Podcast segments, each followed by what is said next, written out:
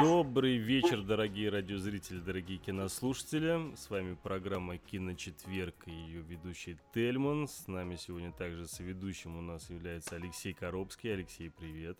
Добрый вечер, дорогие радиозрители. Добрый вечер. Что ж, у нас сегодня достаточно знаменательный день, потому что нам удалось все же, как я и в свое время обещал, что постараюсь и приложу все усилия для того, чтобы пригласить к нам в эфир Оксану Карас. Это режиссер фильма «Хорошего мальчика». И, собственно, нам это удалось. Оксана, добрый вечер. Привет, привет, Тельман, привет, Леша. Я как раз вот сейчас переписываюсь с Семёном Трискановым. Он по дороге из Риги едет, возвращается в Россию и говорит, что если он сейчас дотянет по интернету, то он тоже к нам присоединится, он тоже очень хочет. Супер. Вот. Будет супер. Круто, да. Самое главное, да, чтобы у него была обновленная версия Skype, и все у него получится. Да, вот еще программа не началась, а мальчики меня уже троллят, потому что только что я как-то облажалась, как просто блондинка-блондинка. У меня была старая версия Skype, и я не могла ни с кем общаться. Да, вот. Лучше самой победиться сразу. Ну что ж, Оксана, хотелось в большей степени, конечно же, не только мне, наверняка и всем нашим слушателям больше слушать сегодня тебя, хотя бы большую часть эфира, по крайней мере. В связи с этим я так периодически буду просто задавать некоторые такие маленькие вопросики, и очень хочется услышать твои интересные рассказы. Но начнем мы с того, что, во-первых, должным образом, Тельман, как всегда, представим нашу гостью, потому что гостья наша – это самый настоящий, внимание, режиссер. И этот режиссер сняла в этом году фильм, который выйдет в прокат 10 ноября. Правильно, Оксана? Я ничего не путаю. 10 ноября будет в прокате. Да. 10 ноября выйдет фильм, который уже в июне на фестивале «Кинотавр» в этом году в Сочи получил гран-при как лучший фильм кинофестиваля российского кино «Кинотавр». Фильм этот называется «Хороший мальчик». И я хотел бы начать с того, что, Оксана, во-первых, поздравляю с наградой, и это уже, насколько я знаю, не единственная награда этого фильма. Ну да, что-то мы там еще понаполучали. Ну, это то, что позволяет вот все вот эти ветки на афишу помещать, чтобы как бы раздувать фильм и показывать, что вот настолько мы крутые. Ну, вот. Там 3 веточки уже. Да. Веточки, да, еще какие-то подсоберутся, я надеюсь, что мы куда-нибудь еще съездим. Это так приятно, куда-то съездить, проветриться. Я вот даже, да, я даже уже навел справки. Получается, во-первых, фильм получил гран-при фестиваля «Кинотавр», приз зрителей, а приз зрителей — это самый важный приз вообще. Был хронологический порядок такой. Сначала мы получили приз зрителей, сайт «Кинопоиск» это устраивал, вот, и мы выдохнули все, потому что это было самое главное, что мы понравились зрителям. Я вообще выдохнула вот прям сразу, как только у нас состоялась премьера на «Кинотавре». То есть для меня это было самое главное, как зритель воспримет фильм, да, то есть не какие-то там призы, сейчас нет никакого снобизма, да, и нет какого-то такого пренебрежительного отношения, конечно, всегда это важно и приятно, но вот в моем каком-то рейтинге ценностей на первом месте, конечно, была зрительская реакция, чтобы картину принял зритель, чтобы артисты понравились, чтобы история состоялась. Для нас, для всех это, для создателей, да, это была премьера на большом экране, вот мы это видели первый раз, вот, и когда я услышала, как зал принимает, как они аплодируют, радуются, там где-то кричат «браво», где-то, очень много смеялись, конечно, не хотели уходить из этого зала, где проходит основной конкурс, и там уже свет выключили, выгоняли буквально всех. То есть, я видела эти лица, и я поняла, что да, вот, наверное, это случилось. Вот, а потом уже, это же, не знаю, в чем-то судьба, как распределяются...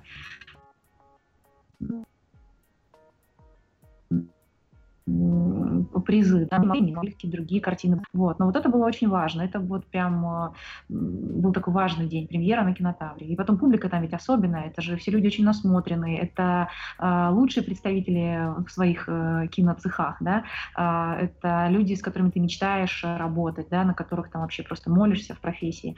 Вот. И если они принимают твою картину хорошо, или, скажем так, благосклонно, то это очень дорого стоит. Вот.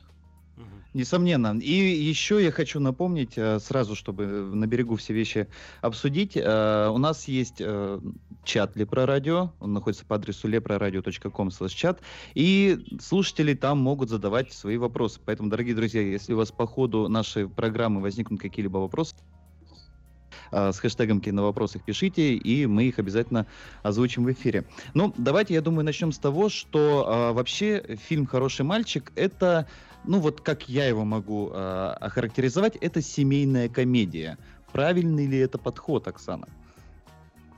Ну, мне нравится формат семейная комедия, хотя можно один и тот же фильм продавать, да, ну вот я в кавычках это слово ставлю, по-разному, как угодно, да, то есть это кино, конечно же, комедия, это кино, конечно же, и драма взросления в том числе. Можно сказать, что по жанру там такая синтетика, это и мелодрама, в чем-то даже, там, не знаю, болливудский мюзикл, ну, детектив, да. Поэтому, что вот вам нравится, то может и стать приоритетным в этом кино. Но, наверное, да, прокатчикам выгодно продавать как семейную комедию, потому что так на фильм пойдет не один ребенок, он пойдет со взрослыми, или, например, так пойдут не просто взрослые, но они возьмут еще и ребенка, конечно же, зрительская аудитория расширяется от такого формата. И мне, на самом деле, мне очень приятно, да, что мы смогли получить категорию 12+, потому что у нас было очень много таких узких мест в фильме. И, кстати, когда мы пытались их обойти там, на монтаже, то ну, вот мне, как режиссеру, кажется, что мы очень здорово фильм где-то ну, оскопили, да, в чем-то, потому что мы отказались от каких-то ну, смелых моментов, которые бы картину украсили, но чтобы получить вот это 12+, мы это сделали, да. Поэтому, ну, наверное, семейная комедия прекрасно, очень хорошо, если вот зритель это прочитает и что-то там у него улыбнется и рука потянется купить билет. Я буду только рада. Я, собственно, к чему это все вел? Во-первых, смысла продолжать нет, потому что, оказывается, он прямо сейчас. Что у нас, оказывается, Тельман. Прямо сейчас? Эфира нет. Слушатели сообщают, что программа у нас сейчас не идет. Нет, не все идет. Ага. Все идет. Да, может, ну хорошо. Автоматом? Да. Вот, но я, собственно, к чему это вел, что вообще это крайне нетипичная ситуация для Кинотавра, когда Гран-при получает не экзистенциальная драма, не фильм о том, как все плохо в России, не о каких-то душевных страданиях, а такой, ну, действительно очень приятный зрительский фильм, который, по-моему, ну, бьет абсолютно во все аудитории, и я был на 2 показах этого фильма, и я просто каждый раз фиксировал вот эти взрывы аплодисментов зрительских, которые, ну, по-моему, звучат для режиссера как самый высший комплимент, как высшая похвала. И, собственно, мне вот интересно, Оксана, с твоей точки зрения, подобные... Ну, является ли это... Вручение приза на Кинотавре, главного приза, фильму вот такой более как бы легкой направленности, что ли, чем это обычно бывает. Является ли это симптоматичным каким-то для российского кинематографа? Может быть, мы сейчас получим какой-то подъем и вектор в другую сторону? Является ли это симптоматичным или... Подожди, вот точнее вопрос, пожалуйста. Ну вот, как бы всегда, ну, призы Кинотавра, это всегда были... Картины, ты хотел сказать. Ну, призы, которые, они, в общем-то, очень сильно характеризуют тренды в российском кино. Я поняла. Да. Ну, смотри, во-первых, ты назвал... Ты сказал, что это не мрачная экзистенциальная драма, это не там, фильм о каких-то душевных страданиях, не то. Но я бы с тобой во многом поспорила, потому что, может быть, это изложено таким комедийным, драйвовым, ироничным языком, но по большому счету для меня как раз очень важно было рассказать о душевных страданиях. Я хотела как раз... сделать так, чтобы в зрителя все-таки попала это, на самом деле, экзистенциальная драма, потому что все мы переживаем вот этот кризис взросления там, в 15 лет или в 45, и в этом смысле, если вот прям проверять по-книжному, то это и экзистенциальная драма в том числе. Просто это вопрос... подачи, да, вопрос киноязыка и вопрос авторской интонации, как ты рассказываешь эту историю. Вот моя интонация, она такая, и Там ведь, как у нас было 6 лет назад, мне Василий Соловьев, продюсер, да, принес, с которым мы очень давно знакомы, были и дружны, и работали вместе на канале НТВ «Спорт», как ведущие и комментаторы. Вот, он принес мне 8 драфтов от Михаила Местецкого, Романа Кантера, и все они были, ну, разными историями, да, там были похожие герои, это была история как раз про хорошего мальчика, но чего там только не было, это была история и про выборы президента, школы, и про клуб любителей там Порше, и что-то, вот. И надо было собрать из этого что-то одно, да, то есть задача была вот у меня простая, сделать из этого какую-то одну историю. Я ее сделала в ту сторону, которая была мне интересна, и я тогда не думала, что я буду режиссером этого фильма, да. Через какое-то время Миша Местецкий отказался от этого сценария как режиссер, потому что он сосредоточился на «Тряпичном союзе», и мы все знаем, что у него получилась замечательная, прекрасная, очень талантливая картина, которую я, кстати, очень люблю, вот, как зритель. И я помню, что был такой момент, когда вот я настолько прикипела к этим героям на уровне сценария, да, пока там переделывала, добавляла какие-то шутки, переписывала какие-то сцены, вот, что я уже не могла их бросить всех. Вот. И тогда мы, конечно, прошли очень длинный путь такого показывания, да, сценария очень разным людям, сбора фидбэков, да, вот, когда ты даешь прочитать какому-то человеку в профессии, там, не знаю, сценаристу, драматургу, другому режиссеру, продюсеру, да, вот, и спрашиваешь у него, на что это похоже, что из этого может быть, есть ли в этом какой-то потенциал, да, и так далее, и так далее. Ну, все об этом знают. Вот, и каких мы только мнений не получали, какие только мы не слышали отзывы, да. Я просто приведу такой пример, что вот эта вот история непонимание того, что вот из этого текста может случиться после съемок, она была до самого начала съемочного периода. Ко мне, например, пришла на первую встречу Татьяна Анатольевна Догиева, да, и она с порога просто сказала: «Оксана, ну что, мы будем снимать мрачную остросоциальную драму?» И мы так с Васиком испугались и говорим: «Почему? Татьяна, где вы там?» Я прочитала сценарий, я говорю: «И что, и что?» Она говорит: «Ну что, посмотри, бедный мальчик». Я говорю: «Почему он бедный?» «Ну вот у него папа сумасшедший, маме наплевать, она трудоголик, у него брат курит, друг наркоман, учительница педофилка, директор игроман, да, ну и там в школе их бьют». Вот, и я понимаю, что в принципе, вот так, если посмотреть, да, то, наверное, она все права, все это есть в тексте. «А где вы это увидели?» Она говорит: «Ну вот. Но я говорю: «Нет, что вы, я хочу сделать светлое поэтичное кино о пробуждении первой чувственности, это будет так смешно, так весело, нет, что вы». Вот, и здесь, конечно, очень сложно представить, как это будет, да. Вот всегда зазор между текстом и тем воплощением, которое уже случается после съемочного периода, еще там после монтажа, музыки, он так велик, что только, не знаю, там, доверие, может помочь, вот это все преодолеть, да, то есть ты доверился режиссеру, и ты как бы веришь, что на выходе все будет хорошо, или, не знаю, как-то надо уметь это рассказывать, убеждать, да, там, продюсеров, что нет, ребята, это будет не вот так, а я вижу это вот иначе, там появятся танцы, там будет вот такая музыка, мы хотим сделать вот такое стилистическое решение там в костюмах, там, да, то есть, понимаете, да, это все очень такой длинный путь от текста к воплощению. И поэтому я просто хотела сказать, что как раз этот же текст можно было снимать, и как, возвращаясь, видишь, я не маразм, я помню, снимать и как жесткую экзистенциальную драму, и как фильм, который очень здорово сосредоточен на внутреннем мире героя, и так далее, и так далее. То есть в этом смысле, мне кажется, что Кинотавр все равно последователен, да, то есть все равно, так или иначе, конечно, я рассказываю эту историю очень легким языком, но все равно это драматическое ядро в фильме присутствует. Все равно взросление — это больно, все равно повзрослеть, не вырвав из себя куска мяса, нельзя.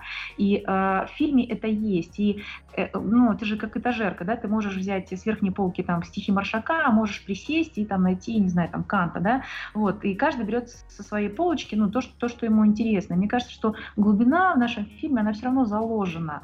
Конечно, мы там каких-то рюшей добавили, как-то где-то облегчили все, но для меня мне очень важно, чтобы в зрителя попала вот эта вот история очень глубоких переживаний человека, который на наших глазах становится личностью, который прорастает сам из себя, понимаете, и это всегда очень серьезно. И у этого фильма есть, есть очень много прародителей, да, то есть фильмов, на которые мы как бы опирались, когда делали, да, то есть начинает... Прости, Оксана, что я тебя перебиваю, вот на этом моменте хотелось бы чуть-чуть поподробнее, вот можно взять все-таки вот какие-то конкретные примеры вот фильмов, на которые вы опирались, вот именно название, мне просто даже интересно, от каких вы фильмов отталкивались? Ну, смотри, Тельман, здесь же это же такая архетипическая история взросления, да, и ничего нового тут нет. На самом деле это такой вызов, да, самим себе рассказать историю взросления как-то иначе, чтобы это не было в 1562 раз одинаково. 400 ударов Трюфо — это взросление, это взросление. Плюмбум — игра, да, о взрослении, более жесткая история, да, наверное. Фильм, кстати, который был первым для Михаила Ефремова, который у нас сыграл уже роль взрослого директора школы, а тогда, конечно, это был взрыв просто, господи, Инна Туманян, «Когда я стану великаном», да. Это же взросление, это взросление. И я не знаю, там что там еще было у нас. Да их миллиард, даже «Курьер» Шахназарова, это тоже фильм взросления. Конечно, и «Курьер» обязательно. А «Курьер» просто настолько была моя любовь, что у меня там есть сцены, которые просто такой поклон и привет Шахназарову. Вот, в «Мальчике хорошем», да? Да. Вот, и это, не видеть это нельзя. И, кстати, «Родня» — это не о взрослении, но это тот фильм, которым я очень здорово вдохновлялась, да. Мне очень хотелось вот интонацию какую-то солнечного детства. Который с Мордюковой ты имеешь? Да, «Родня» фильм. Вот, там есть такой же стадион, там есть какая-то музыка такая из 80-х. У меня просто очень намешано там много разных отсылок к 60-м, 70-м, 80-м, 90-м в «Мальчике», да, и там как-то сразу не поймешь, в каком времени этот парень вообще живет. Да, начинает его... Что, в общем, провоцирует многих упрекательность в том, что это сказка. Да, это сказка в чем-то, потому что мне хотелось сделать фильм не буквально, не как написан текст, а делать ощущенческую историю, как я вспоминаю свои 15 лет, понимаете, об этом все равно есть некая дистанция, или как я себя чувствовала в 15 лет. То есть мне мир казался таким бесконечным, таким солнечным, таким каким-то, вот это обещание счастья, которое есть только в 15 лет, оно потом, может быть, и никогда и не приходит, а с кем-то остается, да, и это уже проблема. Вот, например, это мой случай, я так и осталась Кольцом. Вот, и у меня вот сейчас в моем возрасте это, проблема, потому что, надо уже смотреть на мир реальнее в чем-то, да, надо где-то быть трезвее, надо как-то, избавиться от этого юношеского идеализма, вот, а мне по-прежнему кажется, что вот это ощущение, оно из меня не ушло, может быть, это и хорошо, но для окружающих это проблема, пробиться ко мне часто, да, но зато я была, например, с Семёном Трискановым на одной волне абсолютно и со всеми, артистами. Это все же специально было сделано по поводу времени, да, когда это все происходит, потому что все же непонятно, учитывая, какие машины вы использовали, учитывая, что не было никаких там айфонов, никаких гаджетов, грубо говоря, чтобы определить все-таки время. Гаджеты у нас были, это очень хорошо, что ты это не заметил, но гаджеты у нас были, более того, там даже product placement есть, они все ходят с сотовыми телефонами, они общаются, пишут друг другу ВКонтакте, вот, но и по большому счету мы так не маскировали и не вычищали реальность, да, это 2016 год, все события, 2015, все события происходят, мы снимали осенью 2015, ровно как раз в это время, только год назад у нас были съемки в Москве, но эта стилизация по костюмам, по музыке, по интерьерам, да, она была мне нужна, чтобы немножко приблизить зрителя любого возраста к его детству, чтобы оставить какой-то такой якорек памяти, который как ключ, да, откроет дверь в его детство. Мое детство пришло на 90-е, у кого-то 80-е, да, а у кого-то 70-е, у кого-то... Такая такая была идея, и самое главное, что я вот не успела ее искать, и меня все тут же поддержали. И художник по костюмам Аня Кудевич, вот, и там, не знаю, оператор моя Сюзанна Мусаева, для которой это был дебют, но она тоже сказала: блин, Оксана, отлично, тогда мы будем делать псевдоаноморфот, то есть широкий экран, как это было модно в 70-е годы, мы делаем такую оптику, это будет очень похоже вот на то-то, то-то, да. Художник-постановщик Тимофей Регушинский, он тоже очень молодой парень, но он совсем недавно получил золотую маску, я считаю, что он очень талантливый, у него большие перспективы и в кино, и в театре. Он тоже сразу сказал, что вот это будет вот так, и это все была гамма, которая, может быть, была, ну, вот модной, так сказать, в 70-е годы, да. Ну, то есть мы так захотели, и как-то это во всех откликнулось, да, вот все как-то вдруг, ой, как все сложилось. То есть не надо было это как-то пробивать, навязывать, да, каким-то своим там режиссерским волевым решением это продавливать, вот, все как-то оно сошлось. Вот, и ребятам в этом было комфортно, я имею в виду юных артистов, да, да и взрослых тоже, все эти костюмы как-то не сели, и все это было. Вот, тут другая случилась история, что потом через пару месяцев зашли просто в какой-то магазин и поняли, что сейчас это все в тренде, то есть это стало слишком модным. Ну, понимаешь, какая случилась вещь? Не то, что вот, это случилось в 2005-м, как бы, да, вот некоторые, вот, к примеру, куртку такую, которая была у Семёна, я сам искал, честно тебе скажу, потому что я помню, что она у меня была у моего двоюродного брата еще там, я не знаю, в начале 90-х, по-моему, то есть, ну, это... как у Семёна, по специальным, там очень много всего сшитого специально нарочно. Она очень крутая, мне особенно понравился тот момент, когда они за стол садятся, он говорит: может, курточку снимешь? Не, мне в ней удобно, или как-то так. То есть, вот... Но он это сказал по совершенно конкретной причине. Это понятно, но все равно это было очень так мило, что хоть кто-то в фильме все-таки обратил внимание на эту куртку, потому что мне было интересно, кто-то про нее что-то скажет или нет. Я хочу напомнить нашим слушателям, что в эфире Лепрорадио программа «КиноЧетверг», и в программе «КиноЧетверг» у нас гостья, режиссер фильма «Хороший мальчик» Оксана Карас. Фильм этот выйдет в широкий прокат 10 ноября в этом году, но вот мы с Тельманом уже имели счастье его посмотреть, и поэтому за всех, за вас отдуваемся вопросами. Но если у вас будут вопросы, пожалуйста, приходите в наш Лепрорадио чат по адресу leproradio.com/чат и с хэштегом «Вопрос задавайте». Ваши вопросы. Ну, а после того, что Оксана рассказывала вот о своей сценарии, эта история может восприниматься совершенно разных точек зрения. У меня, например, родилось безумное количество вопросов, но надо как-то это все по порядку структурировать. Можно, Леш, прости, ради бога, я понимаю, тебя вот прям, скажем так, разрывает на несколько частей и по поводу и сценария, и сюжета, и фильма там, и так далее. Но все я же, сейчас по актерам и по персонажам. Я понимаю. Я просто хотел бы перед тем, как вообще, в принципе, еще до начала, до того, как обсуждать фильм, мне хотелось все-таки Оксану представить нашим зрителям не просто по ее там должности, что она там режиссер, сценарист, там вот Кинотавр. Все это замечательно, все это хорошо. Но с другой стороны, мне хотелось бы, чтобы все-таки наш зритель еще узнал об Оксане как о человеке, все-таки каким образом она стала режиссером, где она обучилась, каким образом пришла к этой профессии и так далее, и так далее. Из-за этого вот у меня вот все-таки вот эти предварительные вопросы я хотел бы задать, потому что мне самому интересно. Я, может быть, Оксану немного и знаю, но не настолько хорошо, из-за этого позволю себе все-таки задать вот эти вопросы, чтобы поинтересоваться. Оксана, не против, да?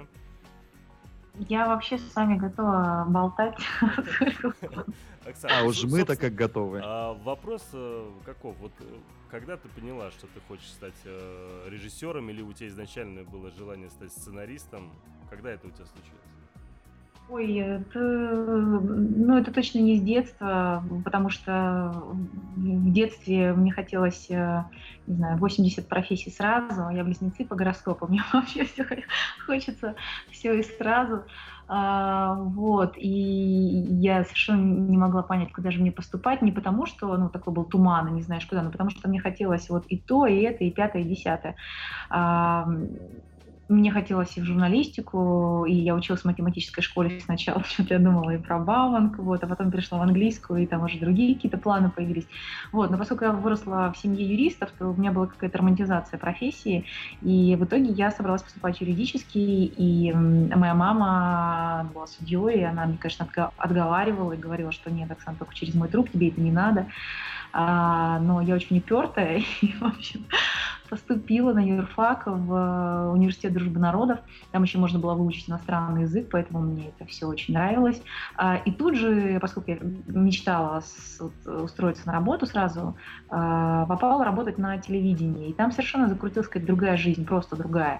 Это был канал НТВ «Спорт», и это было такое романтичное время, когда НТВ возглавлял Лагусинский, и это было то НТВ, которое мы когда-то все любили, да, то НТВ, которое хотели смотреть, равнялись, обожали, и, ну, в общем, это прям было круто, да, и меня, конечно, вот это телевидение развратило, ну, в таком хорошем смысле, потому что там работали какие-то, ну, потрясающие люди, харизматики, безусловно, и мне с ним было безумно интересно. Я была там, ну, вчера школьница, да, просто первокурсница какого-то университета, вот. И это была спортивная редакция Анны Владимировны Дмитриевой, вот. И я не понимала в спорте ничего вообще, вот. Но я настолько в это все влюбилась, что через какое-то время я вела несколько программ о спорте в прямом эфире, часовые, большие, у нас были только прямые эфиры, и комментировала синхронное плавание, ездила на Олимпийские игры, вот. И это было такое погружение, и это как раз был такой вызов для меня, потому что, ну вот, ну, представьте, вот я пришла, и я вообще ничего вот не разбиралась, не знала, мне сложно, я не знала, кто такой, там, кто такой Самаранч, кто такой Владимир Никитич Маслаченко, почему вот он бог, вот он идет по коридору со мной, разговаривает по-французски, вот, и почему это круто, да, что вот я имею возможность просто с ним вот так вот поболтать, да, ну, потому что мы работаем с ним на одном канале, вот он комментирует там какой-то, ну, понимаете, да, вот, я даже крутизну, не считывала уровень крутизны, настолько я была вот лох в этом вопросе, но поскольку я человек увлекающийся, конечно, я в это очень здорово погрузилась, и уйти с этого канала было невозможно, настолько там была атмосфера замечательная, ну, такая прям семья, это семья, да, я считаю, что они меня вырастили, и где-то уже на втором-третьем курсе, когда я училась, да, я начала ездить, там очень много командировок, я ездила, там, не знаю, больше 40 стран, но как-то все время какие-то там то сюжеты, то чемпионаты мира, то, не знаю, Олимпийские игры, то и постоянно какие-то прямые включения. Вот, ну это прям была такая школа, прям телевидение, я там с кем только не работала, чего я только не делала. И я начала как-то, ну, понимать, что, в общем, да, я, в общем-то, учусь неплохо на юридическом, но что-то как-то вот меня уносит в другую сторону. И там я начала снимать документальное кино, вот с этого все, наверное, началось. Оно почему-то стало мне это получаться. По времени сколько лет тебе было, когда ты уже поняла, что хотя бы хочешь попробовать уже в съемках? Это было 19-20 лет, просто Анна Владимировна Дмитриева вообще, я не знаю, как ей это в голову стрело, она просто отправила меня в какую-то Финляндию снимать документальное кино о Пау Нурми. Это был такой финский бегун, очень известный стайер, вот, он уже давно умер, и надо было, ну, делать о нем большой документальную такую историю. Почему она решила, что я это сделаю, непонятно. Но я это сделала, и я почувствовала, ну, вот такое счастье, такое удовольствие вообще от того, что, ну, есть возможность рассказывать историю визуально. Визуальный, ну, свой продукт делать, личный, который вкладывал текстом. Да, не текстом, вот что ты пишешь, то есть, конечно, там ты текст пишешь, но что ты можешь создавать определенные образы, соединяя какие-то картинки, ну, понимаешь, да? Вот это вдруг, вот это меня тут пробило. И потом у меня ушло очень много времени на то, чтобы признаться самой себе, чем я на самом деле хочу заниматься, потому что, наверное, я была бы прекрасным юристом, ну, то есть я закончила бакалавриат с красным дипломом, потом еще зачем-то закончила магистратуру, да, то есть мне всегда было легко учиться, и там уже как-то я думаю, ну ладно, защищу какую-то магистерскую диссертацию в авторском праве в аудиовизуальной сфере, будет как-то ближе к кино. Но я очень долго не могла себе признаться, что вот, ну, на самом деле я хочу другого, хочу поступать во ВГИК, на режиссуру и вот этим заниматься. И только вот я себе призналась, отнесла документы быстренько во ВГИК, вот все сразу вообще стало на свои места. Ну, то есть время было потеряно. В то время 18-19 лет, получается? И это прошло уже лет 7. То есть я закончила и бакалавриат, и магистратуру. Я 7 лет убила на вот это... Ну, как убила? Я очень... Ты во сколько поступила, получается? 25. Да, вот. Ну, то есть первое образование у меня как раз вот университет народов, юрфак. Вот я училась на дневном, но... Наверное, это очень хорошее гуманитарное образование. Там так смешно вышло с университетом. У нас было 96 предметов. Я заглядываю там, ну, смотрю, сколько там чего было. И как раз вот эти общегуманитарные предметы, которые всегда считаются каким-то довеском, да, ко всяким там, не знаю, уголовное право зарубежных стран, административное право, там, ну, понимаешь, да, вот. Они как раз наоборот и остались в голове. Вот. А вот эти все узкоспециальные вещи, они куда-то ушли. Вот. Поэтому я совершенно не жалею, что у меня есть первое такое общегуманитарное образование, и поэтому в ГИК уже очень как-то вовремя и осознанно пришел. Ну вот, кстати, вот ты наглядный пример для очень многих людей, которые еще в 25 лет думают, ну не, уже поздно. Что сейчас учиться? Вообще не поздно. Нет, Тельман, вообще не поздно. На самом деле я была самой младшей в нашей мастерской, ребята были и старше. Ну, конечно, слушай, ну это же вообще такая, ну не то что взрослая профессия, но она должна быть какой-то осознанной, тебе должно быть что сказать. То есть режиссура — это же не просто умение как-то, ну не знаю, там, красиво рассказывать какие-то истории, да, или затейливо, да, или как-то вот, ну понимаешь, да, это же, мне кажется, и твой личный месседж этому миру. Грубо говоря, если тебе нечего сказать, если тебя не разрывает просто там от внутренней боли, ну или там просто от желания высказаться, то, наверное, и не стоит. Бывают, конечно, ребята, которые там в 15 лет уже, ну, уже созрели, да, а есть, ну, люди, которым требуется время или жизненный опыт, или что-то, ну, что-то еще. Что-то еще. Вот так прям собралось, чтобы высказаться. Слушай, ну, что-то собралось, вот как-то оно накапливается, и я даже это не соизмеряю с возрастом или там жизненным опытом, потому что бывает, что мы там взрослеем или как-то духовно продвигаемся за одну неделю, только стремительно, да, а потом у нас какие-то просто десятилетия безвременья, ну, когда как-то мы вот зависаем, и все. Ну, что-то да, что-то ты прав. Кстати, мне такой вопрос никто не задавал. Интересно, это очень интересный вопрос. Ну, вот как раз для меня Семён Трисканов, который сыграл главную роль в «Хорошем мальчике», он для меня пример того, что человек в 16 лет может быть очень внутренне зрелым, очень эмоционально взрослым. То есть я считаю, что, например, Сеня там, ну, вот, у меня там намного даже старше в чем-то. Я уже не говорю о том, что он вундеркинд, что он безумно начитан, что он видел все фильмы. Вот я у него что-нибудь спрошу, он это видел, да, и наоборот.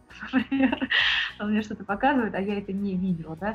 То есть он еще очень... киноман, или с точки зрения того, что просто он любит смотреть кино, имеется в виду, что ему вынужден смотреть кино? Что имеется в виду? Нет, он это безумно любит, он этим живет, он этим дышит, он очень хорошо чувствует и понимает кино, и понимает лучше каких-то моих взрослых товарищей и коллег, там, 40-летних, да, то есть он делает такие разборы, которые не всегда удаются взрослым режиссерам, да, ну, ты понимаешь, да, что я имею в виду?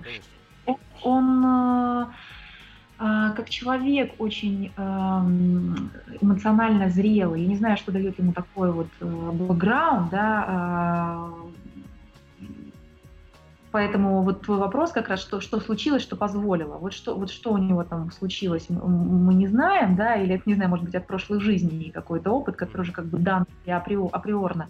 Вот, но мы с ним абсолютно на равных общаемся. Это не только потому, что я застряла глубоко в детстве, не 15, да, вот, а потому что он в чем-то гораздо взрослее. И вот я сейчас как раз параллельно переписываю, пока он едет там в машине из Риги, да. Вот, и я могу со всей уверенностью сказать, что он мой друг, потому что были очень тяжелые какие-то моменты, там, монтажно-тренировочные, просто, ну, тяжелые, да, и он меня поддерживал так, как никто из моих ровесников. Ну, понимаешь, то есть он находил такие слова, он такой психолог, да, что ты совершенно забываешь там о возрасте. И в этом смысле, как раз если кто-то сомневается, там, поступать или не поступать, там, сколько мне лет, то я могу сказать всем абсолютно уверенно, что возраста не существует. Мы сами его себе назначаем и сами, согласно этим установкам, живем. То есть... Ну, это же такая философская вещь, мы все смертны, да, но никто не знает когда, поэтому вот тебе там 25, тебе кажется, что это поздно, но если тебе там надо умереть в 80, то в общем, ого, сколько еще впереди. А кто-то там в 17 лет поступает, но ему предстоит в 19 уже быть в ином мире. Ну, понимаешь, да, что я имею в виду? Здесь да, как бы... я понимаю, конечно. Сам себя не перехитришь.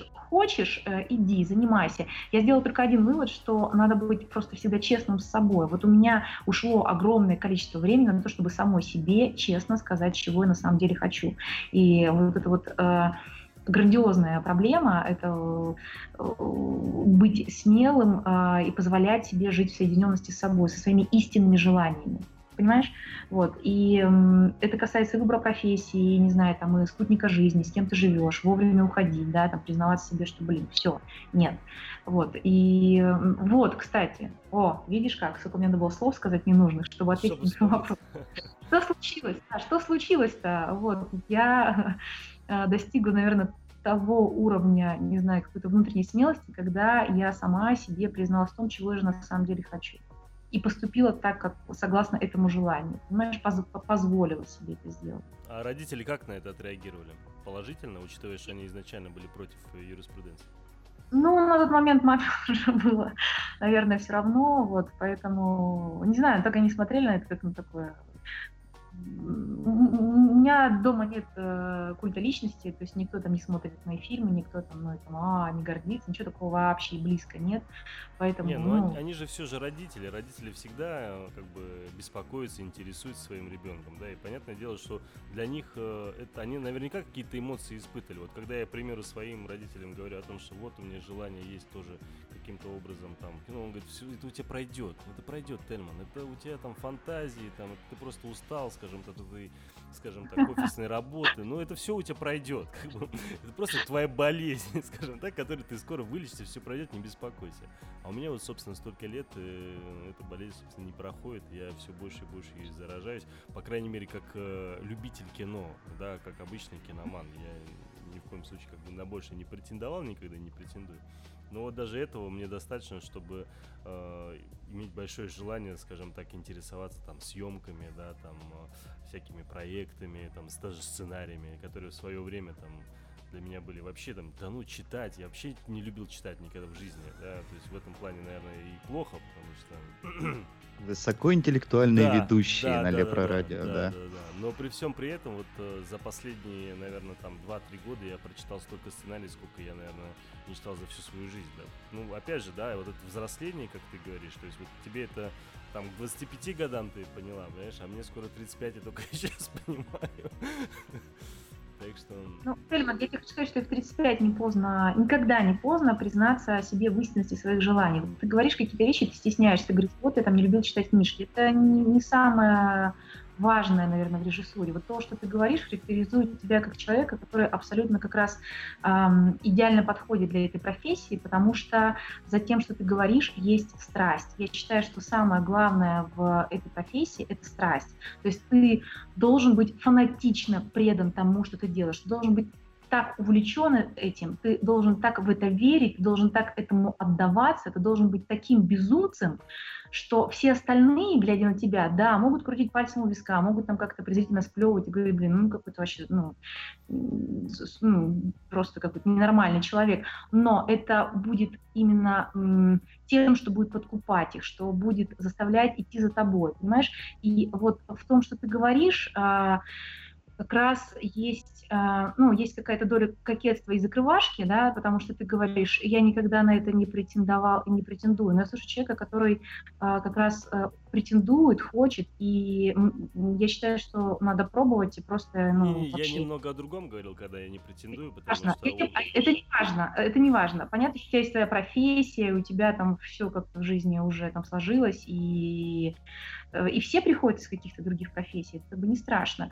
Вот. Но возвращаясь к тому вопросу про родителей, может быть, это как раз самая первая проверка от Вселенной, когда твои близкие люди, очень авторитетные, которым ты доверяешь, говорят тебе, блин, парень или дорогая моя, да, это полная херня, забудь, вот, до свидания. И вот если здесь ты как бы поверишь им, а не себе, значит, наверное, и не стоит. Понимаешь, потому что дальше проверок будет гораздо больше. Вот. И, может быть, это как раз, не в буквальном смысле, да, я сейчас метафорически скажу, это, может быть, самые первые люди, которых надо переступить. Самый первый авторитет, на который надо наплевать. Вот. И, Вот в этом смысле.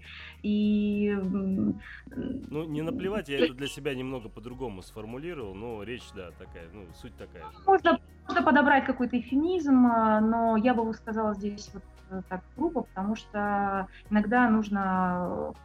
ну, какой-то кураж в себе найти, даже вот это вот, да, ну, все, вот, хочу и сделаю. Ну, как-то так. Я хочу напомнить нашим слушателям, у меня сегодня такая дежурная должность, что сегодня у нас в программе «КиноЧетверг» на Лепрорадио в гостях режиссер Оксана Карас, которая сняла фильм «Хороший мальчик», и, собственно, этот фильм мы сегодня и обсуждаем. Фильм выйдет в прокат 10 ноября, но как-то вот некоторые люди его уже посмотрели. И если вы позволите, господа и дамы, Тельман и Оксана, может быть, мы все-таки перейдем уже к обсуждению фильма, а? Вот чуть-чуть осталось, и я готов... Ну, просто, Оксана, чтобы ты понимала, вот ваш диалог с Тельманом о том, что у Тельмана есть закрывашки, нереализованные мечты... Каждый наш эфир с режиссерами, с продюсерами, с операторами, ну, говоришь, Тельман Леша? Всегда начинает с вопроса, а во сколько вы начали этим заниматься, а как правда. Вы к этому пришли, это правда. Тельман, тебе еще не поздно, начинай, давай. Нет, это, понимаешь, вот это очень интересно с каждым режиссером эту тему обсудить, потому что ты видишь становление режиссера, да, и вот я сейчас на данный момент услышу вот эту информацию, и я для себя четко и ясно даже характеризую не просто ее становление, да, ну, извините, конечно, может быть, это слишком будет, скажем так, прямолинейно, но для меня и некий характер тоже Оксаны уже более-менее понятен, учитывая вот данный диалог, да, и мне как раз-таки Оксана сейчас все... скажем так, все больше и больше интереса для тех вопросов, которые у меня сейчас о ней возникают. Я, естественно, их сейчас сокращу, вот буквально коротенький вопрос для того, чтобы дальше Алексею передать в руки, он явно хочет про фильм обсудить, я понимаю. У меня вот вопрос... Да нет, я совершенно не претендую. Оксан, вот я правильно понимаю, что у тебя сейчас полных метров, ну, и вот репетиции я помню точно, да, вот «Принцесса» какая-то была, вот точно тоже. «Принцесса» — это документальное кино, я же очень много снимала документального кино, мне же как-то надо же жить вот на что-то, поэтому ты снимаешь много, ну, документальное кино — это моя работа, я это люблю очень, мне нравится наблюдать за людьми, вот, а, да, игровых дебют был... 2, получается, да? Да, совершенно верно. Ну, сериалки снимала. Вот сейчас, завтра у меня последняя смена. Сегодня я вот буквально приехала со смены фильма, который я снимаю здесь, в Санкт-Петербурге, восьмисерийный. Я это называю фильмом. Для меня это не сериал, это восьмисерийный фильм, событие которого происходит в 1958 году. Вот. И для меня это тоже такая прям вот важная-важная работа. Вот. Я прям в эту историю очень влюблена, очень ей горю, и это уже 60-я смена, 60-я, друзья. Вот. Я еле держусь на ногах, но... И мы тебя туда еще грузим. Нет, что вы, для меня это прям отдушина и счастье с вами пообщаться, но для меня это прям, ну, была такая возможность взять большой вес, да, и вызов себе, и продержаться те же 60 смен, и сделать историю так, как мы задумали ее с моим оператором-постановщиком Сергеем Александровичем Мачильским, который, кстати, вот он был в жюри «Кинотавра», а потом так вот судьба сложилась, что мы с ним стали снимать вот эту историю, которая называется «Отличница». Вот, поэтому, да, полных метров игровых 2, но вот сейчас у меня такая большая работа, которую я, может быть, даже как-то в чем-то и серьезнее, чем к полному метру отношусь. Ну, если вы понимаете, что я имею в виду, потому что для любого режиссера полный метр, конечно, это самое главное, да, это... А вот какие твои трансформации, скажем так, чисто, может быть, психологически, моральные произошли вот между репетициями и «Хорошим мальчиком», потому что я то и то смотрел, и, честно признаться, вот ну, визуально я не буду трогать, как бы, да, вот именно даже по настроению это совершенно разные фильмы, да. Конечно же, в принципе, как бы режиссер всегда может снимать разные картины, да, но у меня ощущение, что и каким-то образом, скажем так, как бы сказать, ты сама повлияла на то, чтобы вот измениться и снять вот нечто подобное. Я вот не знаю, вот это ощущение мое вот со стороны, я не знаю, прав я, не прав. Ну, понимаешь, каждая история требует очень определенного визуального воплощения. И история репетиции — это одна история, она холодная, она, ну, по картинке, она может быть чувственной историей, но холодной по картинке. Ну, понимаешь, что я имею в виду? Вот. И Она рассказана вот таким языком, она в чем-то заговоренная, там очень много текста, да, я сама писала сценарий, как бы здесь, ну, не то, что нет ритма, там другой ритм текстовой, и нельзя сравнивать репетиции «Хороший мальчик», потому что это разные по... Я не фильмы, Оксан, прости, я не фильмы да. сравниваю, я очень именно, вот взять, к примеру, да, там, берем Звягинцева, да, берем Быкова, то есть у них из фильма в фильм, у них идет определенное настроение их самих, да, которое они хотят передать зрителям. Тоже у тебя настроение было в репетициях, ощущение такое, да, что одно, а при, по сути, там, при «Хорошем мальчике», который, как ты правильно уже в самом начале сказал, что его можно было снять и совершенно по-другому, но твоя подача, она, собственно, в итоге сделала таким образом, что фильм превратился в настоящую, очень смешную, очень милую, открытую, искреннюю комедию. И в связи с этим я и спрашиваю, то есть вот у тебя какие-то изменения произошли? Если я... Нет, наверное, я не изменилась, это просто какие-то грани меня самой. Вот. Опять же, по гороскопу у меня настроение меняется за день тысячу раз. Просто... Ты правильно подметил, есть режиссеры, которые из фильма в фильм не то что рассказывают одну историю, но они очень, очень узнаваемы по почерку своему. Да, да, да. А есть, например, как Трюфо, где ты вот посмотришь «Соседку» или там 400 ударов, или там, не знаю, «Жули Джип», да? Так ощущение, что это сняли вообще какие-то, ну, 5 разных режиссеров, и одна из них женщина. Вот. Ну, при этом, если разбираться, то ты все равно увидишь, что за этим стоит один человек. Наверное, мне интереснее идти от героев и от истории. Мне кажется, что и в репетициях, и в «Хорошем мальчике» все равно считывается, что снимал это очень чем-то наивный человек. Вот. Вот я такой человек есть, и мне кажется, что это считывается. Мне очень хочется, чтобы мои истории были какие-то светлые. Я считаю, что нечестно оставлять зрителя... даже если это открытый финал, а мне кажется, и в «Хорошем мальчике» в репетициях финал открытый, он как бы недорешенный, да, нельзя оставлять с каким-то мраком, да, вот, нельзя так в лицо ему бросать проблему и уходить, ну, как перчатку такую. Мне все равно хочется зрителя поддержать и обещать ему, что все равно мы выберемся, мы спасемся, да, даже если там вот титры прошли, а герой умер через секунду, ну, понимаете, я лучше это не... Не то, что не покажу, но ну, как бы не об этом. В этом смысле, мне кажется, что я как раз не изменилась. Я как была идеалистом, так и осталась. Просто это очень разные истории, ну, по проблематике, да, хотя и там можно нащупать то, что меня всегда беспокоит. Меня беспокоит внутренняя честность, как быть честным с собой. Если репетиция — это была история о человеческом малодушии, да, ну, она так и называлась, репетиции. Мы репетируем свою жизнь и думаем, что какая-то большая настоящая начнется завтра, а сегодня можно писать черновики, да, поэтому мы не принимаем каких-то окончательных решений, мы прячемся, мы закрываемся, мы откладываем принятие самых важных решений на завтра. Но это такое вранье самим себе, да? Это вот как раз то, о чем ты меня спрашивал, что должно было с тобой случиться, чтобы как бы пойти во ВГИК. Вот. Нужно было сознаться самой себе. И в «Хорошем мальчике» это тоже проблема была, поднимается, так она стоит остро, как не врать. То есть Коля Смирнов вообще очень здорово набрасывается на взрослый мир со всем юношеским максимализмом, ну, как бы трясет этих взрослых, говорит: ребята, вы чего? Ну, как бы соберитесь, вот или черное, или белое, живите по правде, все же очень просто. Любишь эту женщину, будь с ней. Ну, вот так он разговаривает, но там проходит неделя, он взрослеет, он понимает, что есть полутона, что надо идти в принятие, и все так сложно и запутано, что вообще не разберешься. Это тоже как бы про внутреннюю честность, да, и его как раз антагонист героя Михаила Ефремова, взрослый директор школы, да, вот он как раз совсем не дружит с этой внутренней честностью. Он такой великий манипулятор, и так здорово он умеет разруливать все вопросы, и так далеко он в этой взрослости и в полутонах зашел, да, что как раз ему, чтобы, ну, вернуться к самому себе. Ему как раз нужно отыскать этого внутреннего ребенка, да, и задать себе вот эти предельные вопросы, и стать, ну, честным самим собой. Вот, наверное, в репетициях «Хорошего мальчика» вот эта история поиска внутренней честности, она есть. Хотя это совершенно разные фильмы, ты абсолютно прав. Вот. Ну, по интонациям разные. Я не знаю, мне было бы лестно сказать, что я за эти 3 года как-то поумнела или что-то со мной хорошо сторону поменялась, но, видишь, я проанализировала, поняла, что нет. Ну, я не скажу вот по поводу наивности. Он, конечно, в неком смысле претендует, может быть, на эту наивность, да, я про хорошего мальчика сейчас говорю. Но он абсолютно не наивный как раз-таки.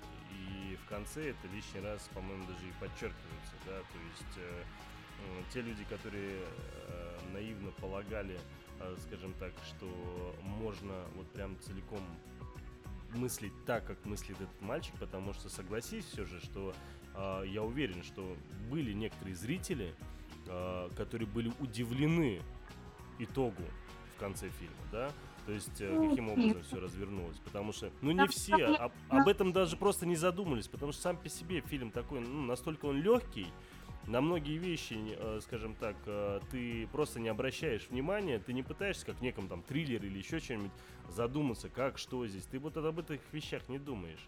И когда под конец у тебя, скажем так, вот немного раскрывается, скажем так, ну, в кавычках, истина, да, то ты в некотором смысле понимаешь, что ты был достаточно наивен. То есть фильм настолько, скажем так, не то чтобы обманул, но настолько тебя затянул в эту наивность, что ты, собственно, под конец держался вот в этом вот прям на этой волне, да. И в конце тебя так же, как и этого молодого парня, собственно, героя Семёна Трискунова, точно так же приводит тебя в чувство, объясняя, что на самом-то деле все не так. Да, то есть, ну, вот у меня было ощущение такое, что я не говорю про себя, да, но вот в зале, когда я сидел, смотрел фильм, я честно скажу, я вообще не помню, когда последний раз так искренне и так мило, вот я вот это слово прям вот хочу сказать, так мило смеялись люди над фильмом, да, вот это настолько было... Ну, не знаю, вот, наверное, последние такие фильмы, которые я смотрел, это было, наверное, молодость, когда я еще там, в детстве, точнее, молодость, в детстве, когда я там смотрел какие-нибудь фильмы там Рязанова там или еще кого-нибудь, да, когда вот был вот такой вот милый смех, переходящий в некоторых моментах даже, может, в ржач такой, да, ну вот, но здесь я за долгое время впервые это увидел именно на, смотря российское кино, это было очень сильно так, это выбивалось. Вот, кстати, вот вопрос. У нас Алексей с нами, интересно, здесь, нет? Ну, а куда я денусь, да, по-твоему? Я просто хотел вопросы озвучить, потому что у нас... А, ну давай, кстати, вот... Да, давай, потому я вот как раз думаю... Да, они сейчас будут в тему, Оксана. Вот мы просто в анонсе нашей сегодняшней программы немножко похулиганили и начали его со знаменитой цитаты древнего китайского философа Лао Цзы, который говорит, что русское кино — это не только плохо, но еще иногда и хорошо. И провоцировали наших слушателей на вопросы, которые вот они сейчас присылают. Но вот ты помнишь, да, что как 10 лет назад в фильме Кирилла Серебренникова «Изображая жертву» в самом начале Юра Чурсин провозгласил ну, такой идейный манифест всего, что происходит с русским кино. Он там сказал, он несколько раз, там раз 10 повторяет фразу «русское кино в жопе». «Русское кино в жопе». Вот, и, собственно... Помните, он говорил еще? Там было продолжение этой фразы. Наверное, да. Я не помню, честно говоря. Да. Я про футбол что-то помню, да. Нет, ну про футбол это отдельная история. Вот, мы сейчас про кино все-таки. А русский футбол это трагическая вещь. Значит, что может быть похуже, да? У нас два вопроса на смежную тему. Собственно, наша слушательница Эмили Роджерс спрашивает у тебя, Оксана, какое вот мнение твое именно по поводу фразы «русское кино в жопе»? И второй вопрос, какой русский фильм с начала нулевых самый лучший, который вы можете всем посоветовать? Вот такие два вопроса. Ух ты, какие хорошие вопросы. Ну, нет, я не считаю, что русское кино в жопе, опять же, выдаю здесь свой оголтелый идеализм. Вот. Мне кажется, что наоборот, мы сейчас переживаем какой-то подъем, может быть, не в сфере там, технологий, производства и там, финансовых каких-то вливаний в кино, да, может быть, как раз жирные года остались где-то там с 2005 по 2008, ну, до кризиса что-то такое было. Вот, сейчас мне очень нравится, что кино становится молодым, Мне очень нравится, что очень много... Мне не нравится вот эта вся тема с гендерной режиссурой, когда говорят там женское кино, мужское кино, это все какая-то полная фигня, потому что есть хорошее кино, есть плохое. Но мне очень нравится, что девочки перестали бояться ходить вот, в эту профессию, да, и я вижу очень много... появляется очень много интересных в этой профессии людей, да, то есть я вижу, что кино становится каким-то, ну, личностным. Понятно, что есть какие-то фильмы коммерческие, продюсерские, вот, но есть и авторское кино, за которым мне очень интересно наблюдать, вот, или там просто следить за тем, что делает человек, да. Я могу это принимать, не принимать, вообще как зритель не подключаться к этому, да, но мне это интересно. Поэтому я не соглашусь, что в жопе. И... Ну вот скажи, пожалуйста, Оксана, вот когда ты приходишь... Подожди, а второй вопрос у нас же есть по поводу того, какой самый главный фильм с начала нулевых, да. Ну не главный, ну, смотри, а российский фильм или... Ну, кроме «Хорошего мальчика», понятное дело. Да нет, «Хороший мальчик», слушайте, ну это совсем отдельная история. В нулевые как раз было очень много фильмов, которые стали знаковыми, которые стали культовыми. Ну, во-первых, я считаю, что, конечно, фильмы Звягинцева, да, это важные фильмы. Это фильмы, которые, ну, мы должны посмотреть. Вот. А какой из них вот тебя больше всего задел? Елена. Даже Елена. «Возвращение»? Ну, «Возвращение» более эстетское, а Елена более мощная по эмоциональному посылу и по универсальности высказывания. То есть Елена попадает в очень многих людей. Она касается очень многих, она касается почти нас всех. Вот. А «Возвращение» в чем-то очень камерная и притчевая история. Хотя Елена поднимается на притчевый уровень повествования, безусловно. Вот. Мне очень нравится и как она сделана, да, и, не знаю, ну вот, я помню, что я вышла, и меня перевернули. Ну, и «Левиафан», само собой, но вот «Елену» я прям помню почти каждый кадр. Не понимаешь, я до сих пор «Левиафан» не смотрел. Все жду настроения у себя внутреннего, когда я все-таки осилю его под настроение смотрю. У меня бывает такое, когда я какие-то фильмы пропускаю, потом вот жду соответствующего настроения, чтобы эту картину посмотреть. Вот до сих пор жду. Да. Слушай, вот вопрос. Вот ты когда сказала о том, что у нас русское кино не там, где сказала. Не в жопе. Да. Нет. Вот, когда ты сидишь в кинотеатре, допустим, и начинается трейлер, и заставка перед трейлером в виде кружочка и надписи «Enjoy Movies».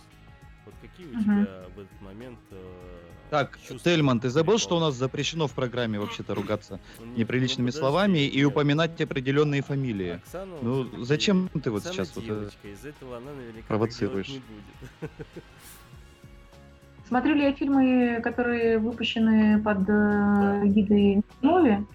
Нет, я не пойду на такой фильм. Хотя я знаю, что они поменяли политику в там, последние годы, и наверное, было там какое-то изменение курса делать веселое, драйвовое, зрительское, но более осмысленное кино. Вот. Но нет, мне просто, ну, мне лично как зрителю, я так аккуратно выскажусь, это не близко и не интересно вообще. Вот. Но я... очень редко включаю телевизор и понимаю, что сейчас по контенту там каких-то каналов, да, что там 80% зрителю это интересно, и прям человек с удовольствием проведет время и не будет переживать, что вот он отдал там 300 рублей за билет и посмотрел вот это. Вот, поэтому я даже, ну, это же всегда, наверное, в чем-то профессионально сделанные работы, да, все видно, все слышно, вот, но... Ну, как вам сказать, это тот продукт, который все равно находит потребителя. Я в этом смысле очень демократично отношусь, да, к фильмам. То есть ты считаешь, что дело не в них, а дело, собственно, в тех, кто это потребляет. Если бы не было бы тех, кто потребляет, не было бы их? Не то чтобы не было их, конечно, пусть все будут. Просто это вопрос воспитания наших чувств, нашего вкуса. И прежде всего этот вкус формируется не даже кино, а телевидение. То есть телевидение – та еда, которую мы едим каждый день. А потом мы редко выбираемся в ресторан и идем в кино, понимаете? И если ты дома наворачиваешь какую-то острую, очень жирную, очень вредную пищу, то вряд ли ты отправишься в вегетарианский ресторан и будешь там есть какие-то, понимаете, Я понял, интересное сравнение, я понял, да. Твой вкус формируется тем, что ты потребляешь каждый день. Если ты смотришь там, Дом-2, ТНТ, вот эти все какие-то... А если я вообще телевизор смотрю, у меня его даже нет. Все равно до тебя как-то доходит какая-то информация, кто-то как-то до тебя дотянулся, достучался, сарафанное радио, кто-то тебе посоветовал, сказал, и ты, если пошел в кино, то ты пошел на определенный фильм. Либо ты просто как человек сформировались твои вкусы, ты читаешь определенные книги, ты все равно какую-то часть культуры потребляешь, ходишь в какие-то музеи, играешь, может быть, в какие-то электронные игры, и поэтому в тебе что-то там резонирует, когда ты слышишь какой-то новый фильм, это будет Лара Крофт с Анджелиной Джоли, и ты пойдешь, потому что ты любишь компьютерную игру, либо, ты любишь итальянское возрождение, поэтому на фильм «Молодость» ты сходишь и посмотришь, потому что что-то там как-то в тебе откликнулось. Не надо ругать джой-муви, пусть растут все цветы, пусть будут разные фильмы, не надо этого фашизма, пускай все имеют возможность выразиться, высказаться и создать свой продукт, который дойдет до зрителя. Другой вопрос, что механизмы как раз очень разные, как достучаться до зрителей. Конечно, например, у того же NG-Movie больше, может быть, каких-то рычагов.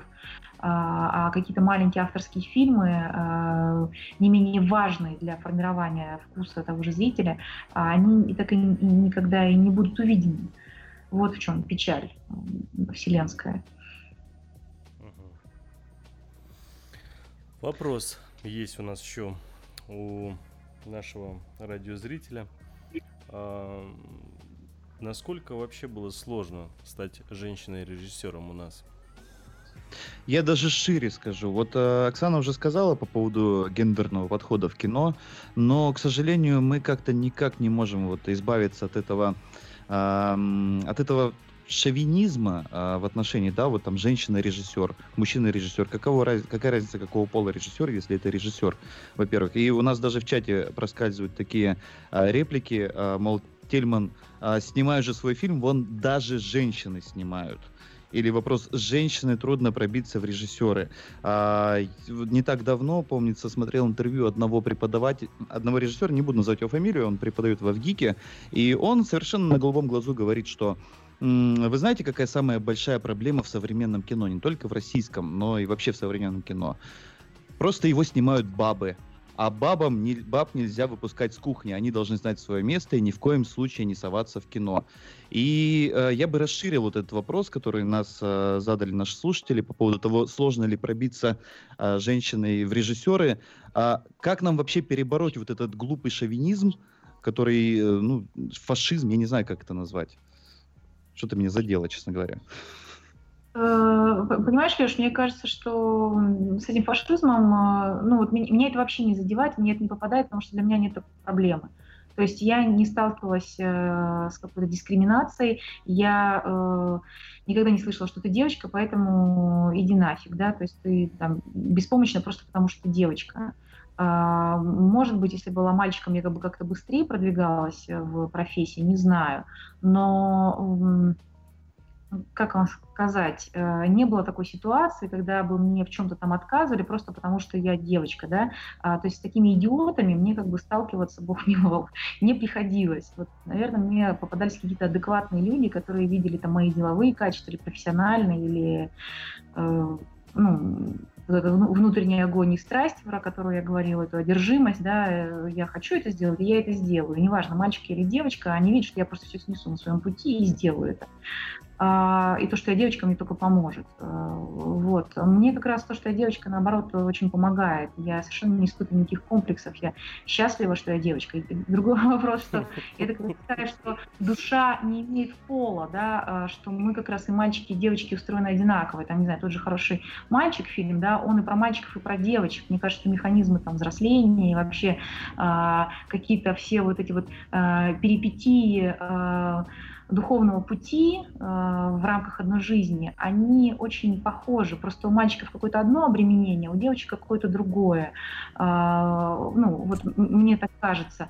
А вот все эти какие-то внешние препоны и преграды, ну, меня обошли, к счастью, да, но я как раз вот, наверное, больше уже со стороны критиков это слышу, и это странно, да, например, вот на там последнем кинотавре все говорили, вот у нас какая тенденция, смотрите, у нас из там 13 фильмов 9 дебютов, и из них там 10 сняты девушками-режиссерами, то есть, видимо, сейчас это так, ну, уже очевидно, что нельзя с этим не считаться, понимаете? Вот, я думаю, что, наверное, не знаю, там еще лет 20 назад действительно барышням было тяжелее в профессии. Мы знаем единицы, там, Аллу Ильиничну Сурикову, не знаю, Леозову. Кира Георгиевна, да? Муратова. Да, конечно, Кира Георгиевна Муратову, вот, и можно просто по пальцам прочитать Светлану Дружинину, вот, и еще кого-то, там, Динару Асанову, ну, то есть их не так много, да, вот, и видите, мы их как бы выделяем, хотя творчество у них очень разное, их даже сравнивать нельзя, да? Кстати, они все безусловные красавицы, если там спорить Ларису, да, то просто богиня, да? Вот, и здесь, то есть, нельзя сказать, что есть какой-то конфликт женского и профессионального, да, то есть она подавила в себе все женское, стала каким-то вот мешком, вот, асексуальным, да, но зато как бы добилась чего-то в профессии. Это такие яркие, сексуальные, харизматичные женщины, вот каждую назовем, вспомним, как она выглядит, да, такие просто великие в своей женственности, что тут как бы вопросов не возникает, ну, понимаете, есть ли какое-то противоречие между женской сутью и профессией там, режиссуры, как раз в режиссуре это очень много, ну, женского, это, там, желание дойти во всем до самой сути, копание вот в этих тонкостях и нюансах, в человеческой природе, психология вся эта, да, это может быть в чем-то, ну, не знаю, мне вот как раз тяжело делить на женское и мужское, но отвечая на ваш вопрос, я скажу, что я с такой дискриминацией не сталкивалась, мне никто не говорил, что ты девочка, поэтому иди нафиг, вот, но... Наверняка этот стереотип очень здорово, как в подсознании там, зрителей, критиков, еще кого-то укоренен. Да? Хотя мне хочется тешить себя надеждой, что это последнее, о чем подумает зритель, когда будет выбирать фильм, там, кем он снят, женщиной или мужчиной. Кстати, вот этот человек, которого ваш радиослушатель слышал из ВГИКа, да, он, знаете, это я его слышал. А вы его слышали? А вы, да. В чем он прав? Есть бабское кино, понимаете? Его могут же снять и мужчина, и женщина. Вот в этом смысле я понимаю, что он имеет в виду. Это просто вот... Типа «Охотников за привидениями» последний? Ну, оно такое... Ну, вот что такое бабское кино? Потому что, ну, как бы... У меня дочка воспринимает любое кино, вот честно скажу. У меня вот сын, как бы, он достаточно такой скрупулезный во всем, постоянно анализирует любую картину. А дочка, по идее, любое кино воспринимает с мелким еще дополнительно.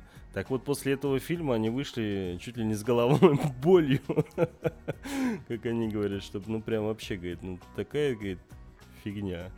То есть, и говорит, очень, ну, даже они акцентировали внимание на том, что, ну, типа, вот, как бы, если вот были бы как оригинал, там, первая, вторая часть, там, с этими парнями, там, и так далее, было бы куда интереснее. То есть, даже от них, когда слышишь от маленьких детей, ну, как бы, такие фразы, это удивляет. А я предлагаю сделать небольшую музыкальную паузу, чтобы мы слишком не утомляли наших слушателей, а то мы уже примерно час безостановочно разговариваем. Хотя, конечно, Оксана, это безумно интересно и не хочется прерывать, но... Мы утомляем наших слушателей. Нет, не в том смысле, но нужно сделать перерыв, мне кажется, Тельман, как ты смотришь. Ну давайте, давайте. Да, я напоминаю, что в гостях на Лепрорадио режиссер фильма Заметьте, я не отмечаю пол режиссера. Режиссер фильма «Хороший мальчик» Оксана Карас. И мы вернемся к вам после музыкальной паузы.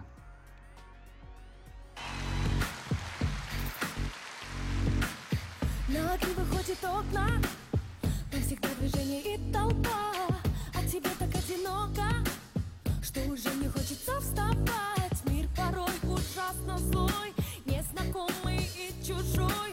О, понять его нелегко. Но все такие же, как ты, у всех такие же мечты. Посмотри.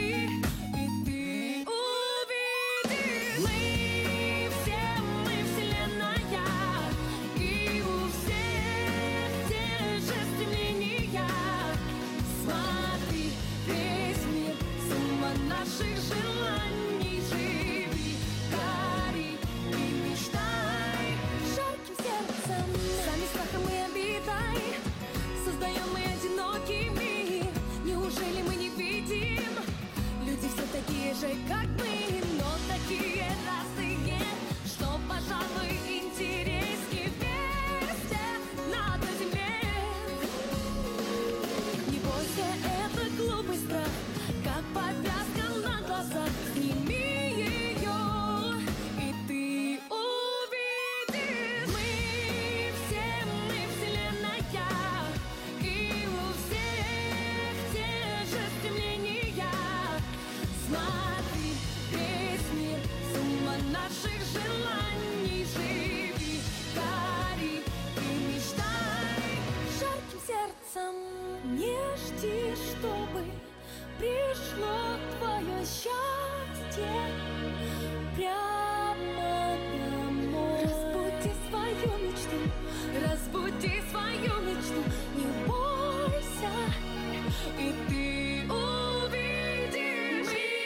Мы вселенная, мы вселенная, мы вселенная, мы вселенная,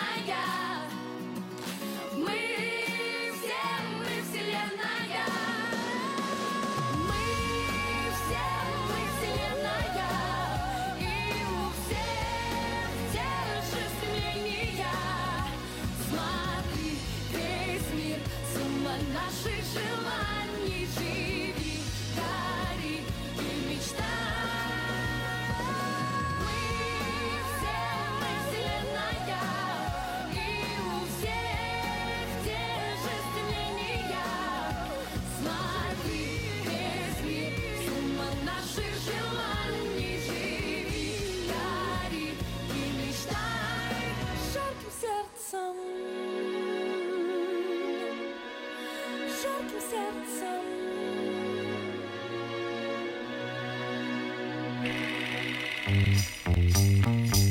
Они живут рядом с нами.